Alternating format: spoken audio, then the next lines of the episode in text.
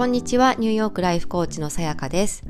今回は、ギブすることの幸せさについてお話をしてみたいなと思います。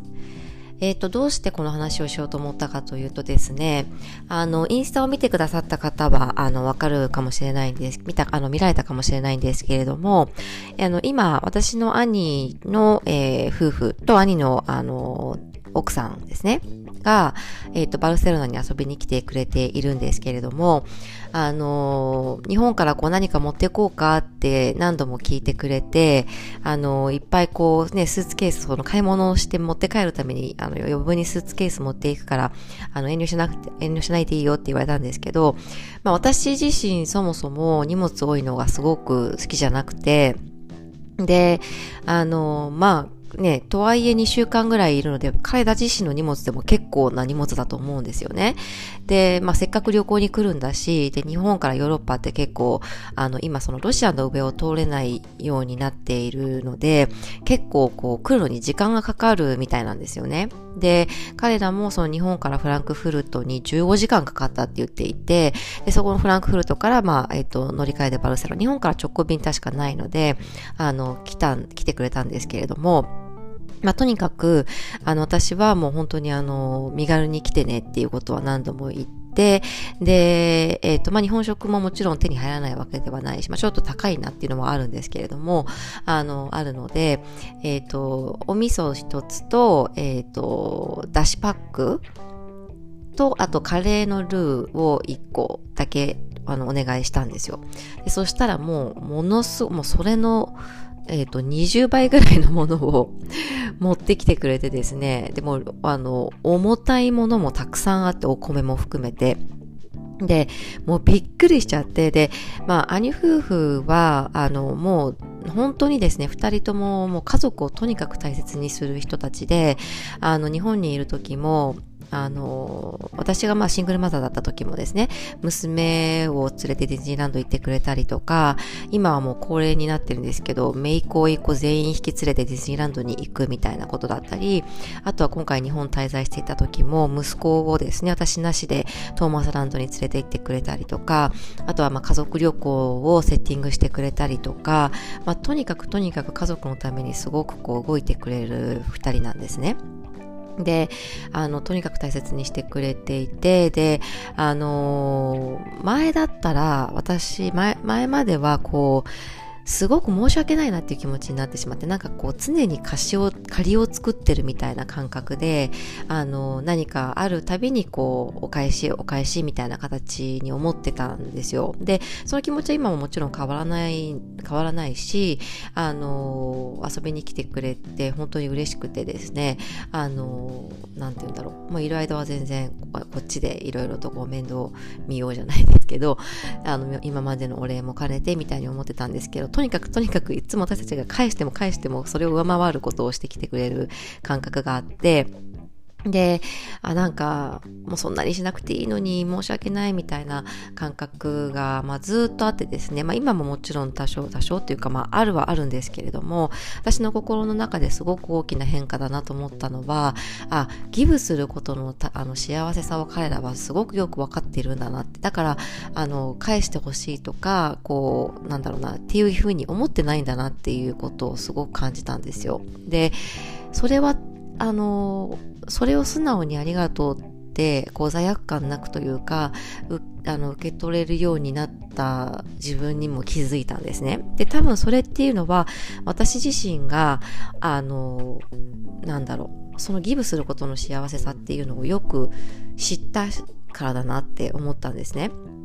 で、やっぱりこう、コーチングをしていく中でとか、まあ自分自身もコーチングを受けていく中だったりとか、日々その自分の幸せって何だろうっていうことを、やっぱりよく考えるようになって、自分はどうしたいんだとか、究極的に自分はどうなっていたら幸せなのかとか、やっぱり、あの、定期的にちょっとこう、そうなって言うんでしょうね、そういう描きたい未来を描くっていうことはやっていて、なぜかというと、やっぱり、あの、前に進むにつれて見えてくるものが違ったりとか、あの、見えてくるものが違うと、それを見て感じることが違ったり、あの、自分に対して新しい発見があったりするわけですよね。で、そうすると、あの、まあ、正直別に大きくは変わらないんですよ。描きたい未来は。だけれども、あの、毎回それをこう自分で思い出すことで、改めてこう向かいたい方向性っていうのがはっきりしたり、今ちょっともやっとしていることに対する答えが出たりするんですね。なので、その作業は私はすごくやると、あの、今選択すべきものがクリアになってとってもいいなというふうに感じていてやっているんですがやっぱり私の中でもう絶対に出てくるのは家族なんですよね。で私はすごくあの家族の何て言うんでしょう仲仲がいいというか多分ちょっと旗から見るとびっくりするぐらい仲がいいいい多分あの家庭でで夫のところもそうなんですよね。だから結構多分私たちはあのそこの感覚は合っていて結構その家族に対するあの比重が高いというかあのそこに求めるものが多分とっても高いと思うんですねで、えーと、なので私にとってはその家族にと家族に自分の持っているエネルギーだったり時間だったり資、まあ、例えばお金もそうですよねなんだろう持っている資源っていうんですかねを使うことがすごく私にとっては意味があるし幸せなことなんですよ。だからあの多分さ彼らもそうなんだなって。でそれを彼らも自分たちで認識をちゃんとしているからあのなんだろうな。あそこまでのことができるんだろうなと思うんですよね。なんか私だったらあのエキストラにはいろいろ持ってくだろうけどちょっとあそこまでの量をあの運ぶ。まあちょっとね子供がいたりすると余計に荷物が多くて大変っていうのもあるんですけどいやとにかく本当にこうもうわあもう脱帽したっていう感じでした。もうびっくりしてしまって。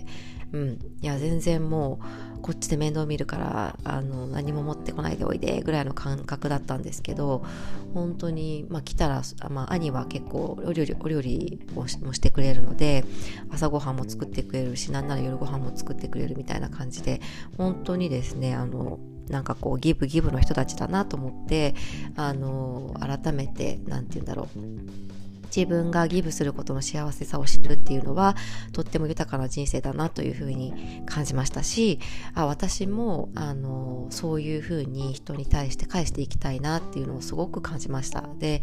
前までだったら私は割と何て言うんでしょうね。あの自分が利用されちゃうみたいなことがやっぱり今まで多かった気がしてでそれはよく人にも言われて気をつけた方がいいよっていうことはすごくすごくいろんな人に言われてきたんですね。でだから余計にこう警戒しちゃってるところもあったりしてなんかこう自分はギブしたいんだけれどもそそこに対して何も返ってこなかったらどうしようっていうなんか知らないけど恐怖が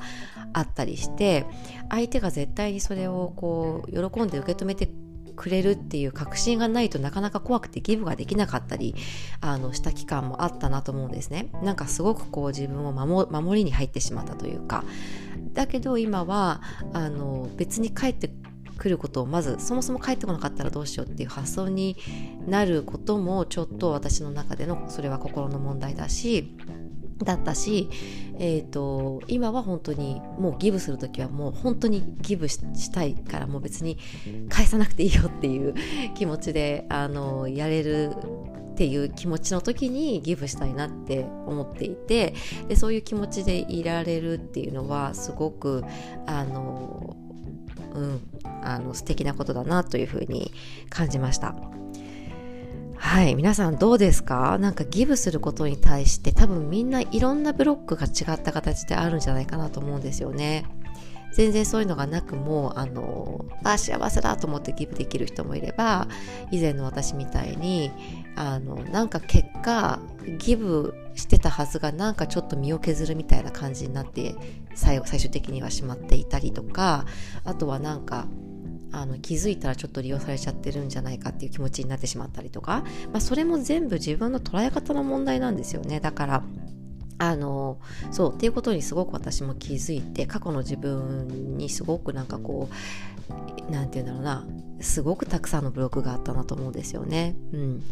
まあもちろんそこに至ったそういうブロックを得るに至った経緯っていうのはもちろんあるんですけれども、うん、あのとにかくとにかくあんまりそういうそのリターンがどうかみたいなことを考えてしまうといちいちそこに一喜一憂したり人に対してなんだろうフラストレーションが溜まったりするのでもうそういうことを考えずにとにかく今は今は自分がギブしたいからギブをするって。じゃあその無償にギブをしたいことっていうのは何かってっていうのを考えるとやっぱり自分のあの人生における価値観とか人生における幸せが何かっていうことを明確にすることがとっても大切だなと思います。はい今日も聞いてくださってどうもありがとうございました、えー、素敵な一日一週間をお過ごしください。thank you